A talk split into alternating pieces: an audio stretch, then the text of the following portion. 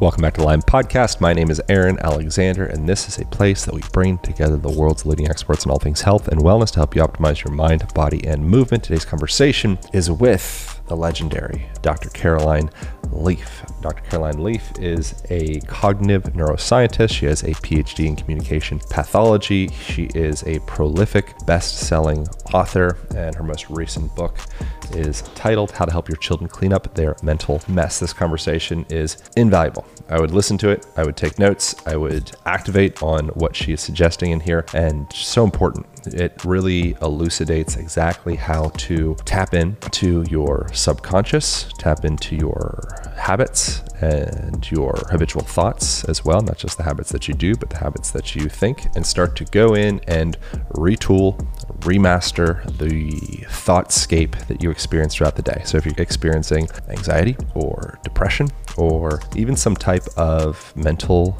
emotional pathology. This conversation really opens up a broader, more nuanced perspective on the happenings of our internal landscape. So there is just so much to learn from Dr. Caroline Leaf, and I really have an immense amount of admiration and kinship with her. I appreciate her immensely. I consider her a friend. We've known each other for the last several years.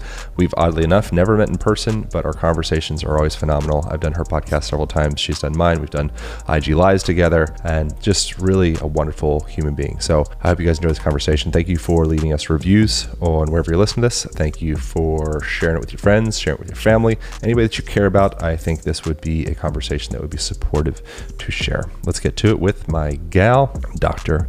Caroline Leaf. We're in, Dr. Leaf. We're locked and loaded. I love it. Locked and loaded. Locked and loaded. Um, I would like to start with an over the top question that I feel like you've thought about a lot. I'm curious your perception on how uh, you define the concept of God. That's a big question. So I like to talk about God, Godness as opposed to God, because I think when we, just for, for my kind of way I see it, it's such a big concept. So saying saying God makes it, people tend to say him or her, mainly him, and limited. So I, I prefer to expand the idea and think of godness and totally associate godness with loveness. It's more like a verb than a noun. Mm-hmm. I think that, yes, godness, loveness, and very much associated and rewired for love. And that's kind of how I see it. And it's deep spiritual part of us. It's who we are. It's what we connected to. But I see it's very much godness, loveness. Those two I see very much in alignment to use the word, the name of your podcast. The Name of the pod. what is love and what's the value in one's neuro psychobiological disposition? Well, psychoneurobiological networks pretty much are the engine of those is love. So love is energy that makes things work. And we're literally wired for love. And that's what scientists actually say. So in other words, all of our with the way that our mind networks work, the way that our neurological networks work, and the way that our body networks work is for survival, for love, for pretty much being on our side, helping us to live life and the ups and the downs. So when things are threatening us or things aren't what they should be from experiences, then that wired for love nature gets challenged and then our body goes into almost uh, not our body, our psychoneurobiological network goes into survival mode to try and help us deal with that. What what has your relationship been with love in your life? Obviously the most obvious is, you know, husband, 35 years, 36 almost now, and children, four kids, but also the work that I do, you know, just the years of clinical practice, 25 years and 38 years now being in this field, that it's um, knowing and learning about how the mind brain body connection works and helping people with that. It's just, there's so much you can get back into the world. So my relationship with love is obviously the most, you know, relationship first and then how we can expand that relationship out into the world to have value and meaning, touch people's lives. So I'm mm-hmm. doing research. I feel that love, and when I find, you know, discover things with my team, and we write up papers or writing a book, and you, that kind of is that love coming out of who I am as a person. Something I value about you is the I am a big fan of bridges and you know, bridging the gap between you know spiritual or scientific for example, I think is very valuable. It's like I've, I've actually heard you say this and you know other people and just make sense but it's like two sides of the same coin. And you become dogmatic and be like we're team science and i only trust the science. And then it's like well we're team like energy and spirit and you know we only trust the the invisible forces that are governing it all. And there can be kind of like a pompousness on each side. When when meanwhile they're just two sides of the same situation and so I, I, I would love to hear your perception of how do we tangibly uh, objectively describe or elucidate uh, love within the body or peace within the body or uh, words of that sort or compared to fear in the body for example to have something kind of binary? So the way i'd look at that is we designed as i mentioned already structured or the organization of our psychoneurobiological network is organized for us to be at peace acceptance go with the flow in terms of ups and downs because that's all part of our character development. We live in an era where misery and learning and challenges are pathologized or medicalized. And I think that's really created a lot to the mental health epidemic because we are pandemic that's global, because we need a process. We need to go through things. We need to feel grief when we see something that's hurt us or we see bad things happening in the world, depression and anxiety. Every emotion is good because every emotion gives you information. So if you think of a scale, I can explain it like this two scales with your like balancing beam thing in the middle, your two old fashioned scales in an old fashioned little shop where they weigh things. Let's just get that kind of vision in your head. And imagine that both sides are filled with emotions. And no emotion is bad because every emotion is giving us information. And even things like depression and anxiety and envy and jealousy and unkind, kind. So you have kindness here and unkindness there and that, whatever. But they've got to be balancing because if I slip into unkindness, which we see so much of in our world today towards ourselves and towards others, that means that the scale is going to dip off if we, if we focus too much on it as an, as an experience versus understanding why you're feeling that unkindness. So why am I feeling kindness? Why am I feeling unkindness? When I constantly become curious and reflective um, and gather awareness of those emotions and the impact on myself, others, body functioning, etc., etc. When you function holistically, you keep the balance. But as soon as we look at this through a distorted lens and we start seeing an emotion as a symptom versus informational signals or information messengers telling you something about you, telling you because of, calling you to go deeper. If you don't, if you see it the other way, if you just see it as, oh, it's a symptom of, some kind of a brain disease or something that's wrong with me as an individual, you take away all the, the learning experience, all the beauty, all the depth, all the insight, and you start tipping the scale. So now, to, instead of something like unkindness or depression or anxiety working for you in that you learn the message and, and shift it and get your alignment right, it starts tipping in the wrong direction. And then we get consumed because as humans, we're not supposed to be tipping like this. We're supposed to be, you know, doing this kind of thing all the time and adjusting and readjusting constantly, which I call mind management. So, you know, when we go off, so if we don't process and experience and allow ourselves to you know, talk through the things and work through the things and recognize the sources of how we function, all that kind of stuff and manage that, we're just going to tip into a point where depression then becomes depression, stress, all these things that are actually good for you will work against you. Yeah, it feels like the, the modern model that Western folks approach disease can be a bit alienating. And it can create this it that exists out there, and it can be very victimizing uh, and very confusing. And you get the it, and now suddenly you're in this victimized position. I'm not saying this in any type of absolute, I'm not a doctor, you know, but but it feels to me like that that that alienation away from you know what's what is this actually rooted in? You know what are the sources in this? And where could i potentially be responsible or start to engage in in responsibility? You know like volunteer myself into responsibility and curiosity and and digging in. And when something is out there and it's this nebulous scary defined thing uh, you know like the term explain means to to flatten out you know, like you make a plane by explaining. And so when we have some, when we have, I've, I've, I've heard you speak on certain type of uh, diseases, uh, like like uh, neuropathologies, I guess maybe you could say, or psychopathologies and things of the sort. Uh, I, would be curious your perception of like what is depression and what is schizophrenia and what is or what are some of these psychopathologies, uh, for lack of better words, uh, and how do we tend to them? How do we get to the root of them? Is it something that we're just kind of defenseless from? If it happens, it happens. What is that? Excellent questions. You always, I always love my conversations with you because I can go and explore all these things from a deep perspective. So, great question. As a psychoneurobiologist and a therapist, someone who's practiced therapy, who does research, a mother, and a person and a human that's alive, and have been in the field for a long time, the way that we've approached mental health and words like clinical depression, schizophrenia, psychosis, bipolar, bipolar these words, the way that we've come to understand them in our society, has created massive problems. So we see we see the results of looking at things in, in this very pathological way. We see that people are, for example, dying eight to twenty five years younger than they should from preventable lifestyle issues because of the strong association being being chronic, unmanaged, and stress the word unmanaged stress, toxic stress and physical illness and that playing back into our mental health. So, what are those things? The way I understand from my work and the colleagues that I work with and the science, uh, the scientific approach and spiritual approach that I come at it from, and I believe that the science is very supportive in this in this kind of approach that I'm going to talk about now. It's also very instinctive.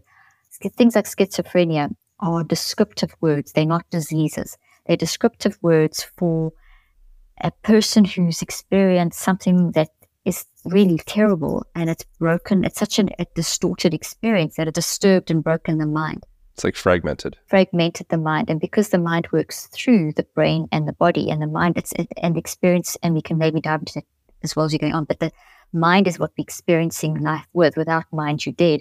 The mind takes the experience and puts it into the mind, brain, and body. And if it's distorted, it creates this fragmented brokenness, which then becomes fragmented brokenness inside the physical brain, which activates the immune system and all the systems of the body, because that brokenness is also reflected inside of the body. Then, that, then the person shows up broken.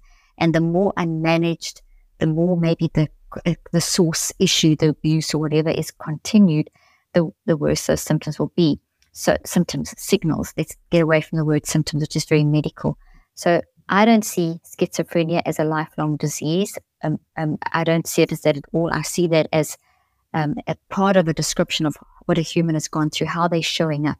It's a, a, so when a person shows up, they show up with emotions, with how their body's functioning, behaviors, and their perspective. And someone who's showing up with so-called schizophrenia, we could put the schizophrenia as a collective word for things like um, hallucinations and delusions and living in you know living in extreme states that's we can categorize that into all those four categories. Their perspective has shifted, their body's not functioning like it should because they generally will find will find physical issues. They, their behaviors are not what we expect. You know, that the so-called normal society expects, and their their emotions are all over the place. And that combination, you can break each of that down to a more detail, but it's it's created a very disruptive pattern. But that is the body psychoneurobiological network trying to process this experience and trying to help the person to actually, we help ourselves to actually um, pay attention to the signals. So instead of trying to say schizophrenia is a disease that you need to control with medication and it's lifelong and it's genetic, which none of that is actually scientific at all. It's been disproved or never was really proven. So, and, and I'm not saying schizophrenia doesn't exist. I'm, I'm saying it exists as a description of a set of behaviors with emotions and perspectives, and it's very real and it's very big and it's very disruptive. But I'm not invalidating and sticking it into a label in the box. I'm saying that that's a human who has gone through extreme experiences. Very often we'll see patterns in family because there's the nurturing aspect of what we go through and experience, which is activating these networks and things pass through the DNA, epigenetics, and that kind of thing. But it's not, it's not that if your parent has it, you're going to have it. It's disease. It's passed through. Like, you know, like various, various diseases can pass through. We should shift away from calling schizophrenia a disease and see it as a set of symptoms of someone who's, who's broken. So therefore, schizophrenia, bipolar, bipolar, another one. It's a description of how those, how you're showing up. Um, ADHD, a description of how you're showing up. And if you start pulling it apart, we can say, okay, that's not who you are. You're showing up like that because of. So we need to give a person validation. We need to give um, acknowledgement of the hugeness of what that person is and has and maybe still going through versus just, oh, those symptoms, schizophrenia, label, diagnosis, medicate, and that's it for the rest of your life. I could potentially see one plane where having a defined uh, explanation for some type of condition could provide some type of relief for a person as well and potentially potentially temporarily reduce the anxiety and the stress of confusion. And so even though it's not the absolute answer, it's an answer. And I could potentially see there being value in providing definition for a person for just for some type of compass just to begin because they were so fragmented and so disorganized and disoriented just to provide something to okay i'm going to start moving in a direction. So to not completely uh, disregard like the entirety of, of that that approach of, of medicine i feel like that like there there is value there and i think the invitation would be to to go even deeper. Is that and so yeah, so yes, I, I, agree with you to a certain extent, and I'm not saying take it away. I'm actually giving yeah. it more validation and more honor. So if you just say to someone, "Oh, you have schizophrenia. This is why." There's temporary relief. Yeah, you're you're whacking you're whacking symptoms. Let's suppress a symptom. Suppress a symptom. It's like a, it's uh, we often explain it's like an empty gift. So you get a gift, you think, "Phew, that explains things," and then you open. Now what? And yeah. so that's the the shallowness and the it doesn't allow, it doesn't honor the hugeness of what that person is going through. So I'm not mm. saying throw the word out. I'm just saying look at it rather as a description. Instead of saying I have schizophrenia or a family member has, that they are, that's who they are, take, take that identity away and say that this family member or myself, would ever have had this diagnosis, but it's actually not a diagnosis. It's a description of how I am at the moment. And it goes, it's just words, it's a description. So instead of a label, it's a description.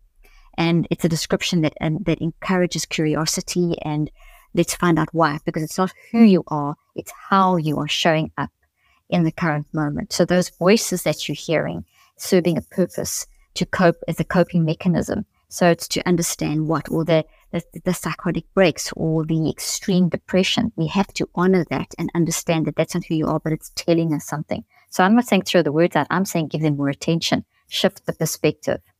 Yeah, well, it's like in the Bible. It's like first was the Word, you know, and like the Word kind of contains the mind in a way. You know, it could be actual outward verbal communication, or, or it could be like your internal self talk or your prayers or whatever it may be. I think that that's a, that's a really powerful differentiation. The difference to, between I have these symptoms versus change symptoms to these signals. Yeah, or or I think signal is nice because signal is like, yeah. oh, you mean there's a conversation? Yeah, yeah, your your body's signaling to you and your environment signaling to you as well because your body is a continuation of your environment. Exactly. And then the people in your environment, because you can't divorce that, are also signaling to you. So and you can put those signals yeah. into four categories. So we can be very organized in how we can learn to manage that. And obviously someone who's got that description of schizophrenia in their life and is experiencing those kinds of things, they there's a there's a uh, depending on how severe the situation and how severe that they're trying to cope, because it's really is coping, they will need extra support and have to um, be helped to process and go through versus someone who's maybe just, um, and, you know, not the, the situation's not quite as extreme. So that's an extreme state. When we get that kind of reaction, it's an extreme yeah. set of signals that's saying, yeah. hey, let's help that person. So the level of help that we give a person may be different with someone with that kind of description versus someone who's still that, you know, still just you know, a bit over, very overwhelmed with stress. Both mm. need attention, but it's maybe a different level of attention and support that is required. Yeah, if and then, then yeah, totally. And then the other the other one I think would be that you that you mentioned. That's what I highlight is instead of I have, yeah, uh, my body is expressing. Yeah, and my mind is expressing, and my and mind my, is expressing, and my brain is expressing, and the brain and body can do nothing without the mind because if you don't have your mind, your brain and body just disintegrate. So it's yeah. that network. Which and then in order, Aaron, I love you that you said that because in order for us to say my mind is, or this signal is, or I'm showing up because of, there's an implication there of something almost over and above your your current existence that may be disrupting your life. So this show, and this is some of the research that I've done and been involved in, is we can stand back and observe ourselves, which is a very common meditative type activity or mindfulness type activity. And um, so it, it, shows that it's for years, for this is not something new. This is thousands of years, philosophers and, and scientists and people in spiritual, dealing with spiritual things have spoken about how we can observe and maybe not those exact words, but we can look at our, we can dive deep and look at our behavior. So what if we can actually train ourselves to stand back and see, okay, I'm showing up like this, almost as though you're watching yourself through an iPhone and you're taking a video of yourself. This ability to observe how you are functioning in that moment activates, has a tremendous, um, great effect in activating the brain. I'm looking at the sea at the moment and just the concept, we've got a big storm coming in and I can see waves building. And that's kind of like what we are picking up when we use things like QEEG. We're picking up the electrical response, electromagnetic and electrical response in the brain. And when we stand back and observe ourselves in a state, we go into almost two different minds. The wise mind observes the messy mind and the messy brain and the messy body. And, in, and when we train ourselves to get into that state, then we can actually manage what we see. We can analyze that impact. We can start getting the support and the help, etc., etc. Now, I do agree that someone who's in the depths of a, having the behaviors of schizophrenia in, in their life, or someone who's, who's experiencing the, the emotions of deep depression and so on, and notice the languaging that I'm using. I don't deny that it's incredibly hard when you're that point to do this alone. And that's where the therapeutic alliance and the support from loved ones and that kind of thing comes through. But when we look at and track history, the success over time of helping people with struggles, the most successful approach is not the approach that's going to make the most money. It's the approach that's the most humane. And that approach is loving, kindness, supporting, and helping someone while they process through those experiences. That takes yeah. time, it takes yeah. money, it takes people, and it doesn't kind of fit nicely and neatly into the current biomedical model. It feels like money and resources create the. I've heard this from I mean, it just makes sense. But I heard I was listening to thing Bessel van der Kolk, Body Keeps Score guy. Yes, Body uh, Keeps Score. Interview recent. That was one of the things that he was mentioning is like how the value of having resources to be able to create the insulation in the space, to be able to start to rewire and retool and you know excavate some of these deeper parts within ourselves. Because if you're living life kind of at the bone level and you don't really have that spaciousness, then you're in scarcity and survival. You're just going to keep on re perpetuating whatever pattern that hasn't killed you yet. So I think that that's where having like, you know, it's not like, oh, like money, you know, if you're paying for something, it's like, well, money is really important, but I think money and resources are really important just to create that ease and the spaciousness and the resources. And then I think it comes, so that's the quantifiable aspect. It's like creates the structure for the house. But then there's the spirit within the house. And then it gets into like the invisible parts. And it's like, well, it's probably going to be deep introspective work facilitated by the container that was, you know, came about from having the resources to create the container in the first place. But it's again two sides of the same coin. Both are equally valuable. Well, absolutely, and that's where the community aspect comes in in such a huge way. Why we need deep, meaningful connection, why we need community, etc. And the other side of the coin is the is the fact that um, the, the whole impact is as you said, uh, Bessie van der Kolk, I always say his name wrong. I don't think anybody knows how to say it. um, that work really revolutionized understanding that we've got to stop separating the physical from, and it, it, it is there's a psychobi- neurobiological network. It's like in any one moment of this conversation now. So this is some of the work that I've been doing all these years as well. Is that you have a conversation. This is an experience. This is if you get down to the physics level, this experience is building into the brain as networks and made of proteins and chemicals, but it's also building into every single cell of your body as a change in the cytoskeleton. So when we talk about the body keeps the score, it's embodied, it really is. It looks different to the brain. The brain builds it as like a tree-like structure because of neuroplasticity. The mind is like more like a sort of wave, like the waves of the sea. But in the body, it's, it's, it looks like a vibration inside a protein, inside the cytoskeleton of the cell. So we can get quite technical but it's really is embodied. Every experience doesn't just go in one little tiny place of your brain, it goes in through the entire body. And it's also in the network, and that network is, is consuming the entire body. So when we go through that state of healing, we have to address all those aspects, which is really important. And that's mm. where, you know, being kind to yourself is a really great place to start because it's very yeah. hard. Want to take a moment and share one of the only supplements that I brought with me on my last trip. I was away for a month and I brought a month supply of AG1. It's something I took every single morning. I've been taking it every morning for the last couple of years. Something that I heard about originally through Andrew Huberman and gave it a try. And I really dig it. The reason I like it is it is an all in one stop to get your vitamins, minerals, and also probiotics in the morning. So if you are lugging around a bunch of supplements like I have historically, this is a great way to lighten your load. It also tastes delicious. One of the things that I do is I put it in a blender with some ice, I blend it up, and it just tastes incredible. Sometimes I'll add a little electrolytes in there as well, and I feel great. My mind feels sharp afterwards, and it is an amazing asset to bring with you traveling. So if you want to take ownership of your health, it starts with AG1. Try AG1 and also get a free one year supply of vitamin D and five free AG1 travel packs with your first purchase. All you gotta do is go to drinkag1.com slash align. That's drinkag1.com slash align. Hope you guys enjoy want to take a moment and share a free resource with y'all to sort out your movement that is starting the first free week of the Align Method online program, where you get a thorough movement assessment to establish what is your personal movement baseline. And then on top of that, we share fundamental mobility techniques that will make a massive difference in your own personal practice if you do any type of stretching or yoga or foam rolling or resistance band training or training in general. You want to get the most out of your body. These are must know mobility techniques. And then it finishes with a sit rise challenge. So you can test yourself and see how effectively you get up and down off of the ground. That is the first week of the Align Method online program. It's a six week program. You can start the first week at alignpodcast.com slash AMP. And with that, you will also join the free Align community where there's over 3,000 other members in there. So I pop in there each day, totally free. The first week is totally free. And then if you don't love the idea of continue on with the six week program, then you can cancel anytime.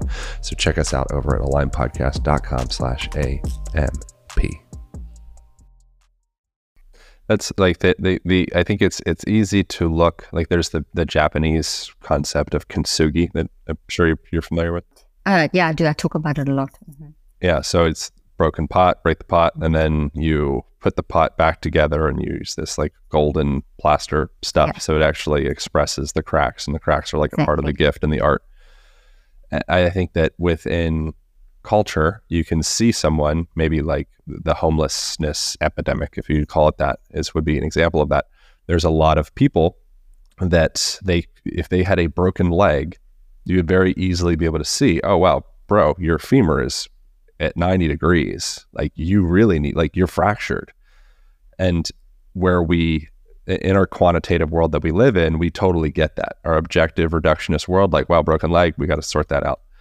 But once we enter kind of the invisible and it gets more into like the expression of how the person shows up in their mind and their heart and their relationships and their connections, it's like, well, could that person actually be fractured in within the mind? You know, and so I, I wonder from your perception how this is kind of too big of a question, but if a I wonder how you'd approach it. How would a person who you know has a, a broken or fraction fractured mind uh, what would be the beginning steps to start to kintsugi themselves back into uh, holism? So first, I'm so glad that you know about the kintsugi principle. I actually put in my newest book that um, I know we're going to mention at some point, how to help yep. a child clean up their mental mess. I've got a whole kintsugi exercise that you can do with your kids oh, cool. in my neurocycle app. Uh, there's a whole day I've dedicated over the 63 days, etc. So I love that principle. And when if we look at just where do we start? We start at the beginning, which is brain preparation. We then have to go beyond brain preparation and do the work. So I liken the steps to flying a plane. So if you think about the preparation that has to be done, and the reason I'm talking about this because my husband's getting his pilot's license and he just flew past our, our balcony this morning, but he was talking about all the levels of whatever. So it's very fresh in my mind, but it's a great example. Where do we start? We, when we um, have as a human, we have experiences on a scale of one to 10 at any one time in, in time frame, like right now in your life, right now in my life, we'll have a variety of, um, on the scale of one to one, two, three being like just minor irritations, with eight, nine, and 10 being the big stuff. Now, hopefully, we have don't have too much of the big stuff, but we all have some level of messiness in our life, and more or less every three to five years, something big will happen in our lives that can affect our functioning. But uh, there's some people that live in that 8, 9, 10 zone where they've had continual abuse or they live in a war-torn country or they're being abused in a relationship over a long period, etc. And then in the middle, things sort of, we have a kind of, most people have a lot of the one, twos and threes, which is kind of the normal daily struggles. And then we have a little bit more of the ones in the middle. And then we have the least of the ones at the edge in terms of if you just take the general population. So we are all somewhere in that scale, a combination. So we're working on little things. We're working on things that come up and throw us off.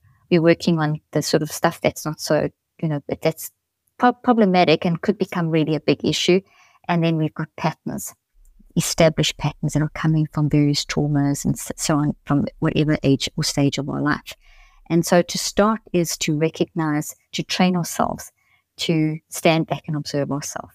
So a big part of the work that I've done is helping people to do that. And in order to do that, this is where brain preparation is very useful. Brain preparation, you did some of that at the beginning of this podcast, which was really great. You obviously interviewed Wim, Wim Hof as well with all the Wim Hof breathing and, and, you know, the breathing you did was fantastic. I do this, a lot of the stuff and, and thank you for doing that. But that's an example of brain preparation because our neurophysiology would have calmed down. We got in alignment, we did preparation, with etc. So brain preparation incorporates something like we did it incorporates something like maybe going on for longer, meditation, mindfulness. There's a host of brilliant people out there that are teaching these concepts. I've also put them in my books, in my app. I've give, got given given ones for kids. And so, point being is that we need to do that stuff.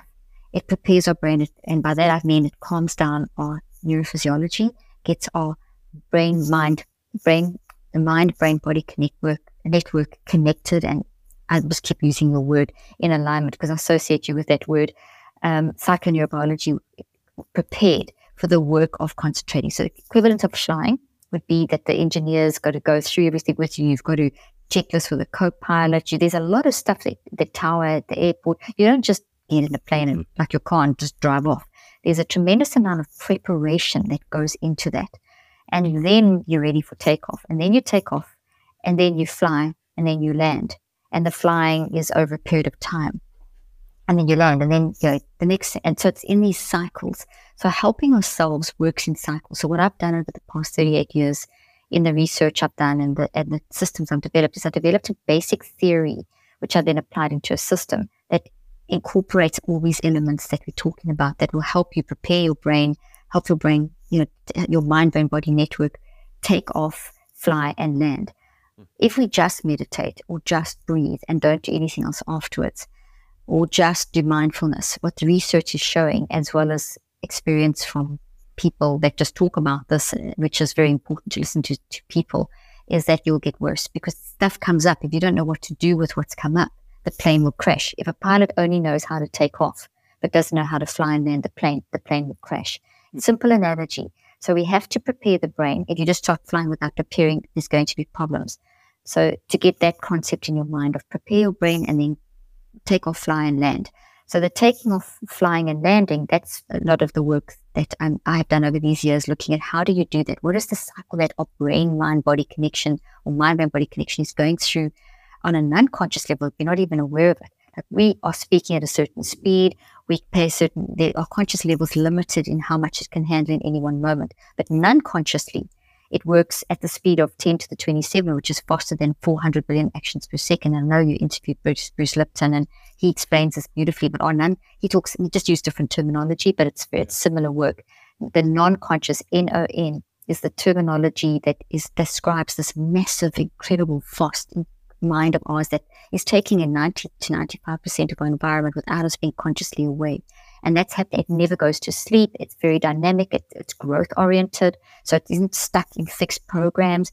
A program will be set up, or even take the word program out. A network is built based on an experience. And if you don't, if that network's good, fantastic. But if it's not good, like a bad experience or a trauma or something, that network just keeps getting bigger. It doesn't stay fixed and just go in a loop. It actually grows every time you you activate it by something in your environment and you draw on that, you make it stronger and it becomes more and more dominant. So it's very dynamic and alive. Now, the non conscious mind is searching out all of these different things that are disruptive and the things that are good it sends signals through the subconscious, which is a bridge. You talk about bridge, spoke about bridges earlier on. So whatever's um, this, whatever's good for us, that's going to enhance our resilience, help us cope more, make us better people, bring us a more of a sense of peace, increase love in our life, kindness in our life. That your unconscious mind is constantly looking for, and it sends through the subconscious into your conscious mind. So when you get those flashes of oh, great conversation, or beautiful sunset, or lovely whatever, we shouldn't gloss over those. Those are signals from our unconscious to pay attention, spend a bit of time on them, and then grow the resilience inside of you. On the other side of the coin, the um, the unconscious mind is also looking for anything that's disrupting on that scale of one to ten, and it will send through signals into our conscious mind to grab our attention. So signals grab our attention. That's why I keep using that word. And when you pay attention, you're going to get information. So having laid that foundation, we've got to prepare the brain, which is the easy stuff, the meditation, everything's so important. Then we've got to learn how to take off the plane and so on. So um, this is the first, uh, the first thing in the how, what is the mind equivalent of taking off the plane? I call that gather awareness. So when you gather awareness, you're taking off. It's very focused. It's not just awareness. Awareness we've created in the brain prep. Like just doing that breathing exercise has created a level of awareness for us to come into the space. So, but that's general awareness. Now we talk, as we started speaking, we became much more focused on a certain direction that you're taking specifically or taking this conversation in.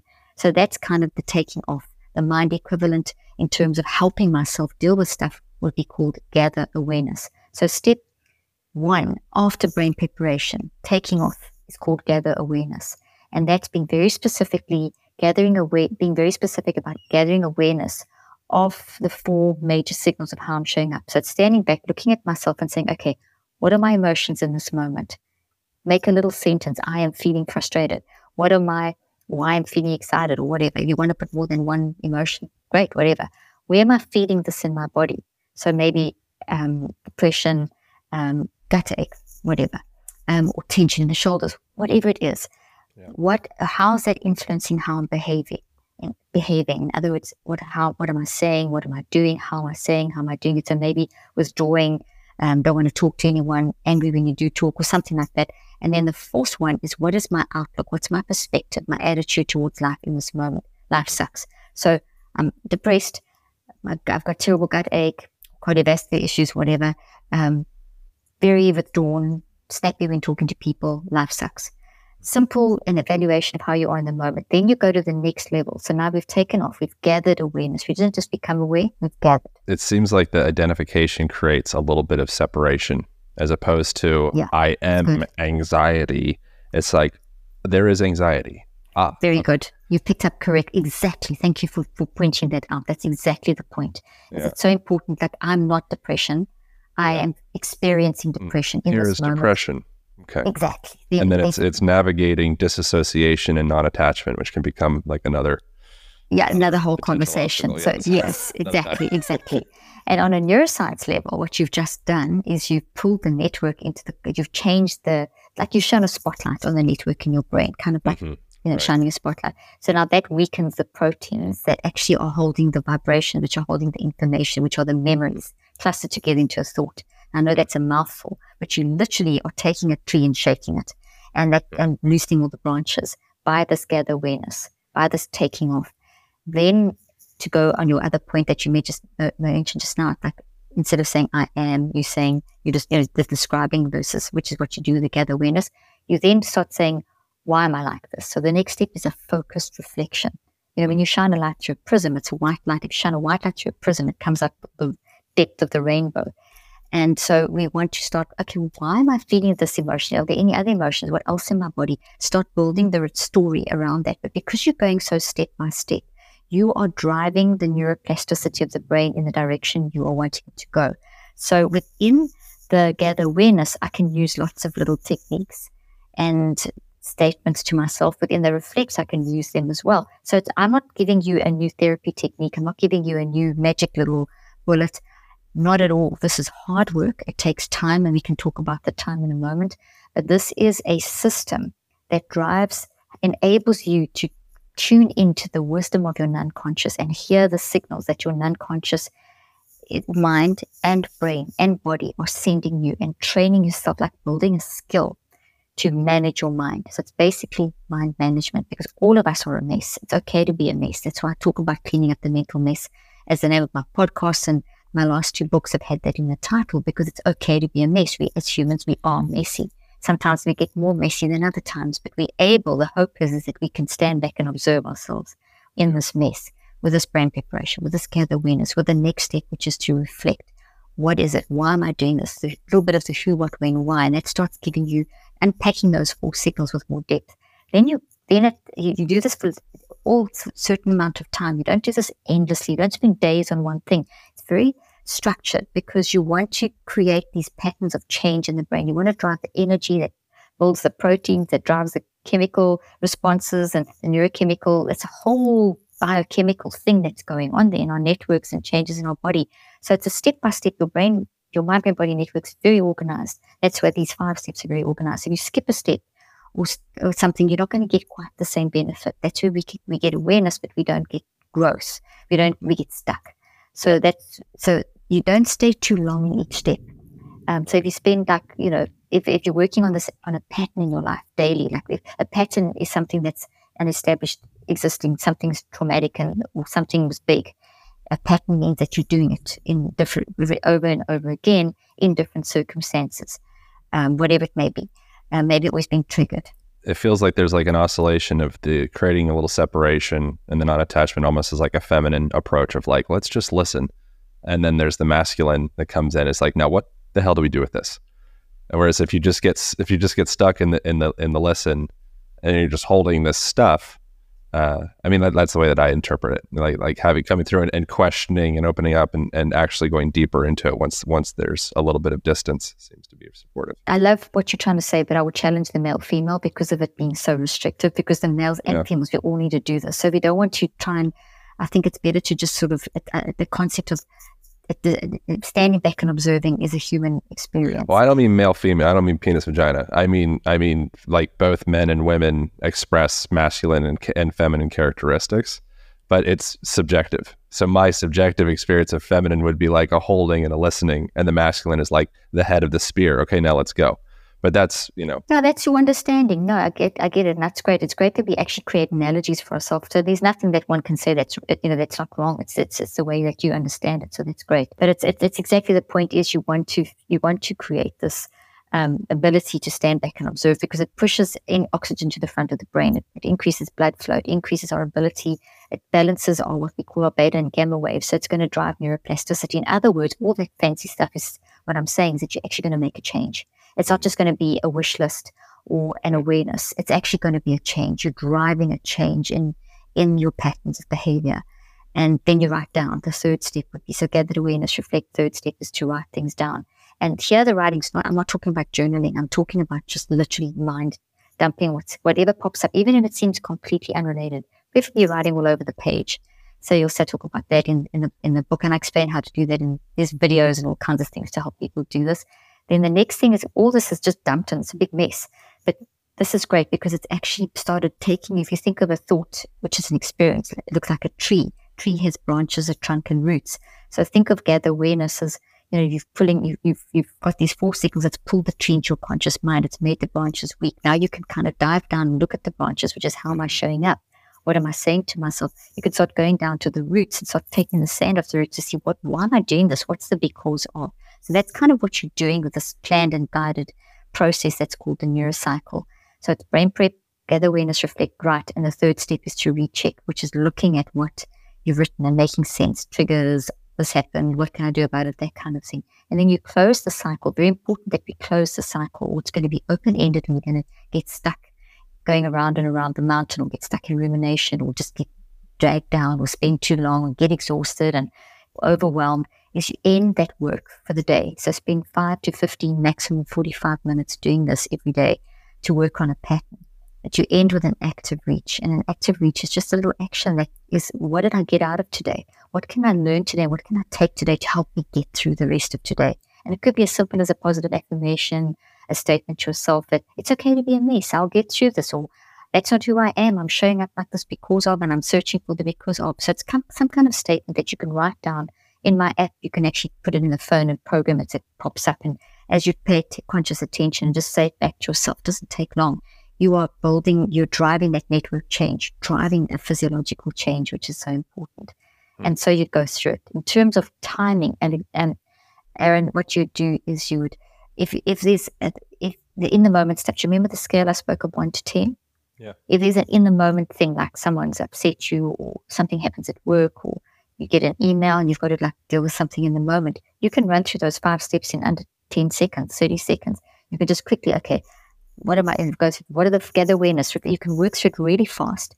You may not have time to write. So you can just visualize as though you are watching a movie and your brain does all this genetic stuff when you're doing that.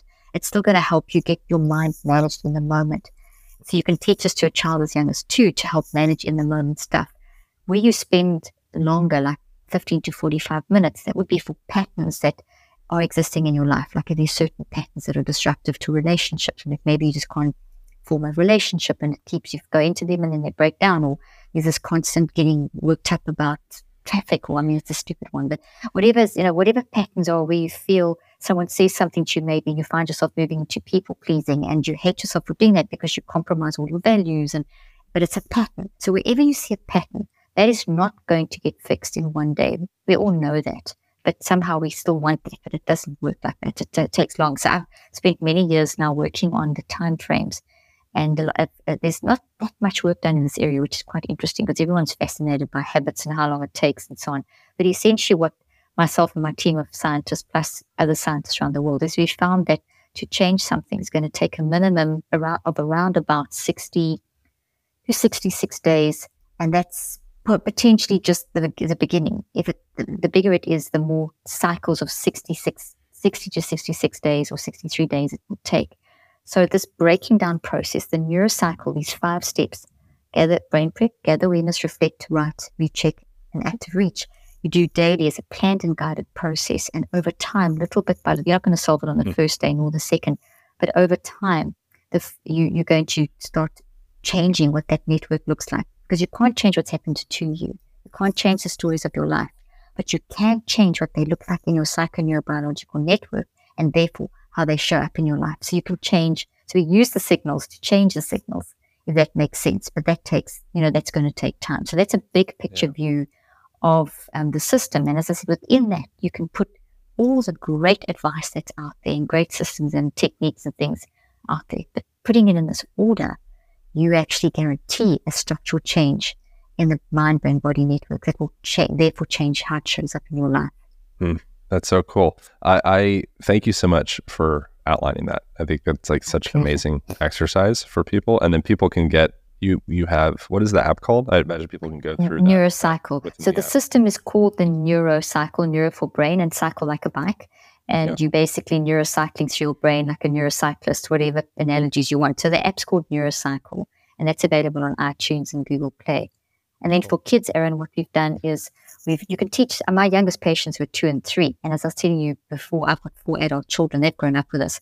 And I've worked with thousands of kids and my teams and so on. So the book, the latest book, is to help parents help their children clean up their mental mess. And, you know, we haven't even touched on the mental health crisis in children, whatever, but we need to empower parents to teach this to kids. I want to take a moment and share something that I think is a really clever way to integrate the benefits of a sauna practice into the comfort of your home in the form of a blanket, something that is very affordable and something that is very convenient and adaptable. You can put it anywhere, you can travel with it. It is the sauna blanket from Bon Charge. It is infused with near and far infrared light, so you're getting the benefits that you would get from sitting in a $5,000 infrared sauna in the accessibility of a blanket that you just store at your home. So this is great for burning calories. It's great for cardiovascular function. It's great for mitochondrial health and overall uh, tissue regeneration uh, the sauna blanket is something that I think it's a no brainer if you're a person that wants to integrate a sauna practice into your life, but you don't have the space or perhaps the finances to incorporate a full blown sauna at your home or your apartment. So if you are interested in trying this thing out, they have a 30 day money back guarantee. So if you don't love it, you'll get your money back. Uh, it ships worldwide in pretty rapid time, which is really cool.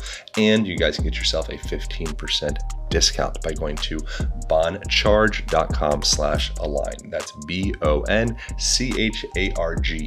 dot com slash align and then use align 15 promo code checkout for 15% off. This thing is sexy. It's really fun to use, and uh, you can store it anywhere in your home.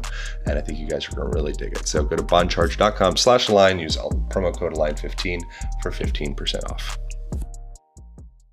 So we just talked about, okay, here we are in the adult orientation. You know, we have all of these potential big T traumas, maybe lowercase traumas, lowercase t traumas, or just different little bends and twists or fractures or repairs or whatever. Here we are as an adult. Um, what if we have access to a non adult, you know, that maybe hasn't been exposed to some of those traumas and those bends and twists and, you know, warps within the, the mind? Um, does, does similar principles apply? Yeah. Aaron, it's amazing. You can teach a child of two, as I mentioned already, how to do this. So a child is more, in, uh, children are way more insightful than what we take them, what we've actually be- believed for many years. Children are very insightful. The research is showing that they are they becoming more insightful. This is something I hear, and I don't know. I think we are allowing children to express themselves more, and I think that when you that there was this great, I, don't know if you saw there was this great TikTok on Good Morning America actually put it up on, on one of their uh, morning shows, I think it was, of this four year old talking to uh, uh, his mother about how he, mommy, I felt very sad and my tummy was sore and like literally went through these these signals because you told me I couldn't watch TV anymore and I had to go to bed. And I mean, this four year old is analyzing this whole thing and they had this mm. whole discussion. Kids are phenomenal. I saw this area when I was working with patients and I do a lot of family therapy.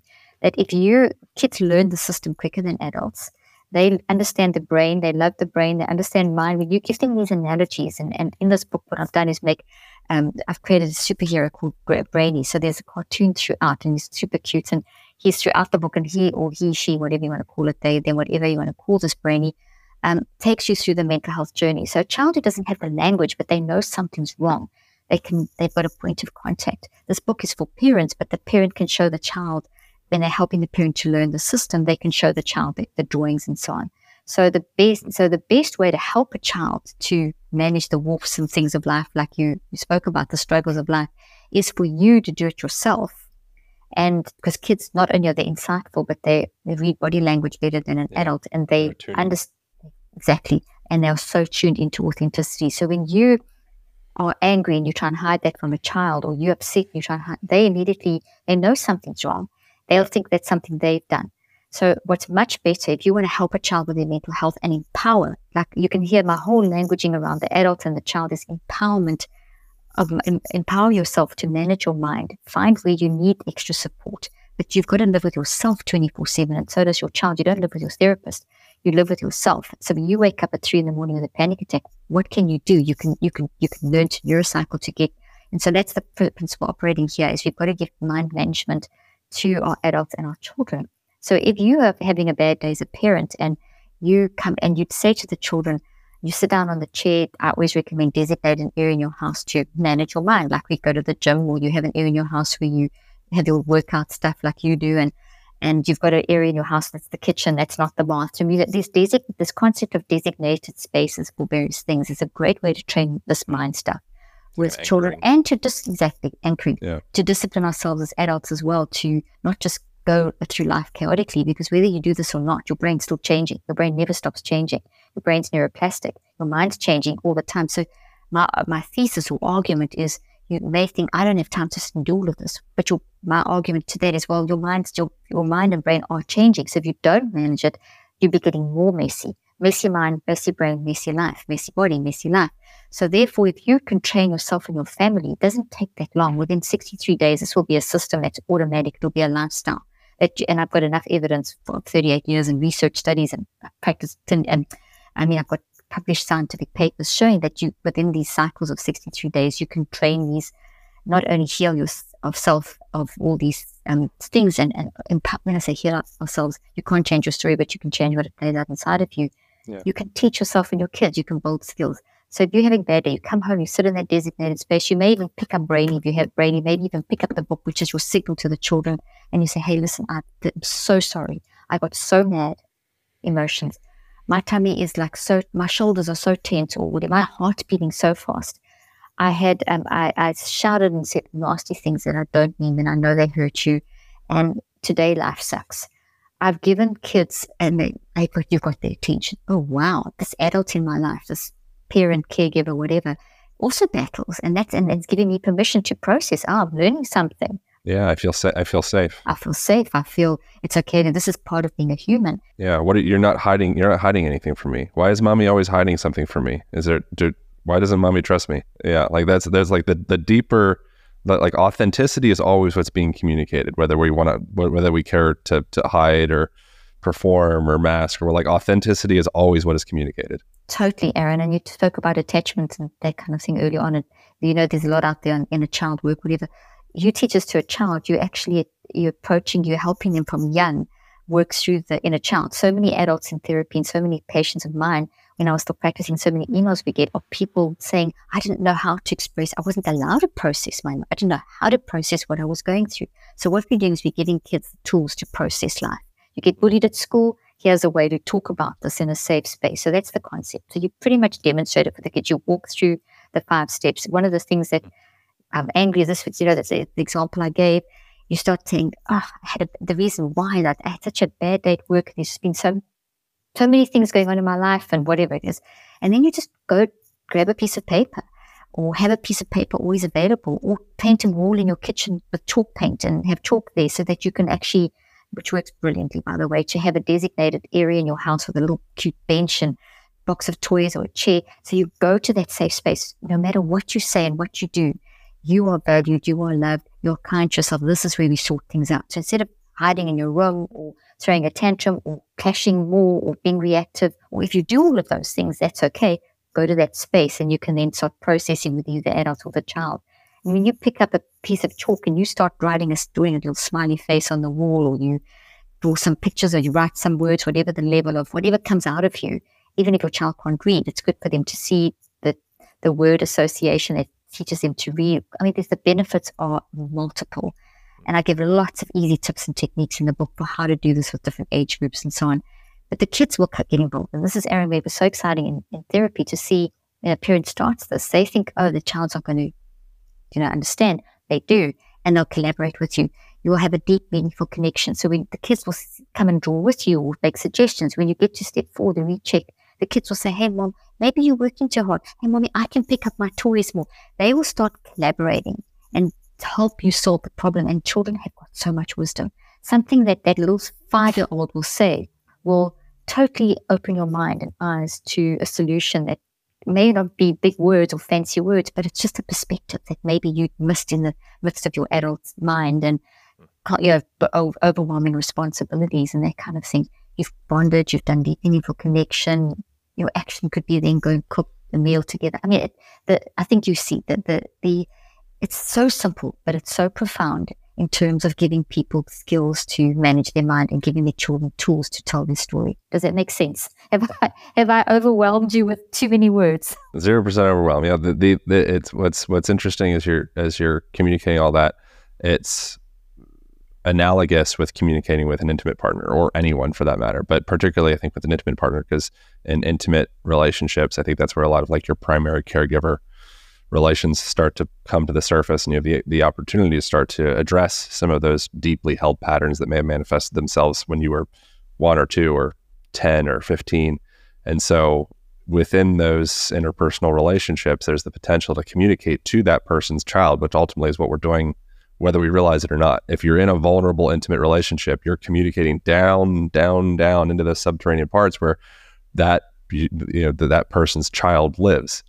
And if you can communicate authentically, uh, and and to be authentic is a process. Like that is a it's like also a verb, you know, because it's it's it's for some people, my you know myself at least, like it is work to excavate the layers to find the trust in in one's authenticity Absolutely, because you've lived in a world that's called us to put masks on to and especially with social media creating and I don't have anything against social media at all or technology or AI. I think it's brilliant. Mm. It's not that's not the problem. It's how we're managing it. It's how yeah. are we are we allowing it to take our authenticity away? Are we allowing it to control us? How we you know that kind of stuff. As opposed to, oh, they mustn't go on their phone. They're gonna go on their phone. We're yeah. going to look at social media. But it's to recognize I look at someone's social media and it's affected my authenticity. I'm feeling oh it's affected me and then being authentic as a as a verb, like you say, I can then say, well, what am I feeling? Why am I feeling this? You can run through a neurocycle. You can get it under control. So instead of it working against you and becoming this knot in your stomach and this thought in your mind that just grows and consumes, and you throw the scales off, you actually recognize the scale and you pull it back up and you use it to grow as a person, as opposed to being flattened as a person. Yeah, yeah, I love that. Um, last thing I just want to add, you don't need to, to respond to this because we can wrap up. But the the I like the addition of writing because the writing acts as a form of projection outward. So you can you know you become a projector of your exactly. internal script and your internal movie. If it's just inside, you know you can see it with your internal eye, but it's really convenient to actually objectively materialize that those internalized experiences. And then from there, the next step being going through and starting to have the opportunity to reorganize, you know, and say, oh, like, oh, this is here, this is here. What if I put this here? And then coming back again and taking action and kind of reaffirming that feedback loop within yourself. That seems to be a really beautiful path towards creating uh, Absolutely. Shift.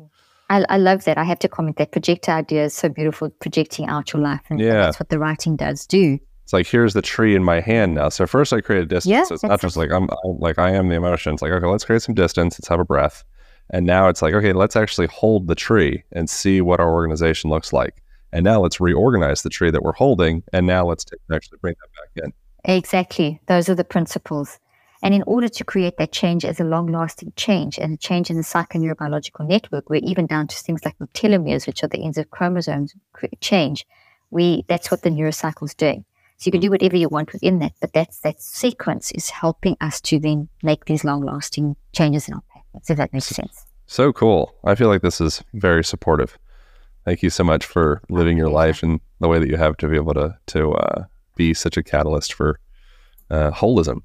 Oh, healing. thank you, thank you. I appreciate that. And uh, so the so you have uh, a whole plethora of books, but the most recent one is how to help your child clean up their mental mess, which yeah, uh, which is this one which is what we're we're getting. Oh, sorry, my dogs yeah. came into my room. Oh, so, guys, I've got I've got two puppies. That's good. Do you ever communicate and do you ever go through the the neurocycle with your dogs? oh, actually, people keep asking me, can I please do a neurocycle for dogs so that they don't interrupt yeah. us on our podcast or that they listen? They want to go outside and play, so they, they like came that. in came to Time ask to go. to go outside. That's the, that's, that's the that's the universe speaking. Um, I have a psychic, and she says whenever her dog barks, she's like, "That's actually an affirmation. That's like the I universe love the dog saying, like, yep." Okay, I love it. I love it. I'm gonna t- I'm gonna take that on, Aaron. I love it. um, all right, so so folks, if they want to go deeper into your stuff, they can go and grab the book, "How to Help Your Child Clean Up Their Mental Mess." They could also grab the the app, Toy. which is what is that? what is the, Neuro, is the Neurocycle, the same name as the system, Neurocycle. It's available on iTunes and Google Play, and cool. also in the there's a web version. There's also cool. the toy. We even have a coloring book, a brainy coloring book to help parents. I love that. Helping kids and that's so and cool, that's, and that's that's helpful with being able to abs- like absorb information. Is actually having tactile kinesthetic feedback. Oh yes, having color books and toys so and stuff like that's very helpful. If it's just floating words, it's like I don't. Otherwise, it is, and I don't care about your words, bro. Give me exactly. I want to feel. I want to feel. Exactly. exactly. You have a two-year-old who's just been had something going on. They don't have the words, but they can pick up the yeah. toy and they can make the toy demonstrate. Or yeah. they can take their toys and make it demonstrate. So yeah, tactile, feel. I agree with you. I think adults are the same. Oh, I think we are the same. I think we're all kids at heart. So it's always in us. We yeah, just get our adults layer on top of the kid layer. yeah. And then uh, your Instagram is is it Dr. Caroline Leaf? Dr. Caroline Leaf. Yeah. Cool. Sweet. Uh, well, thank you so freaking much. Oh, thank you, Aaron. I always love talking to you. You always challenge me with lots of deep ideas, and I love your whole, you know, the holistic aspect. And thank you for asking about godness and loveness, or God and love, whichever way you want to say it. Yeah, I love that. Thanks. So yeah, I enjoy it. Hopefully, I look forward to the next time we do this. I'm sure there will be a next time.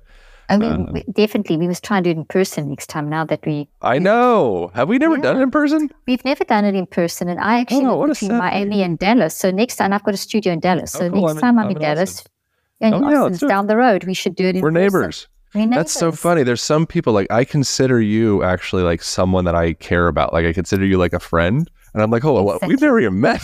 I know. It's isn't that crazy? And you meet these people. I met a few. I was in LA doing a book tour, and some of the people that I've been doing this with for ages, and it's like the first physical contact. But you're right. You feel like friends. You know. 'cause- Yeah. Well, anyway, mm. next time we're going to do this in person in my studio in Dallas. Let's do it. All right, cool. Well, I appreciate you so much. Um, you too. yeah, uh, that is it. so that is all. Thank you all for tuning in, and I will see you next week. Hope you guys enjoyed that conversation. Jump over to the Align Podcast YouTube page, hit the subscribe button so you get each week's episodes, and then you will catch clips from the podcast, such as this one, as well as instructional content that we are delivering every single week. So I have a great time on there. I think you guys will enjoy it. Check it out, Align Podcast on YouTube. Thank you for subscribing to this. Thank you for reviews wherever you're listening to this. Thanks for sharing it on Instagram. You can tag me at Align Podcast, tag Caroline Leaf at Dr. Caroline Leaf. That is it. That is all. I'll see you next week.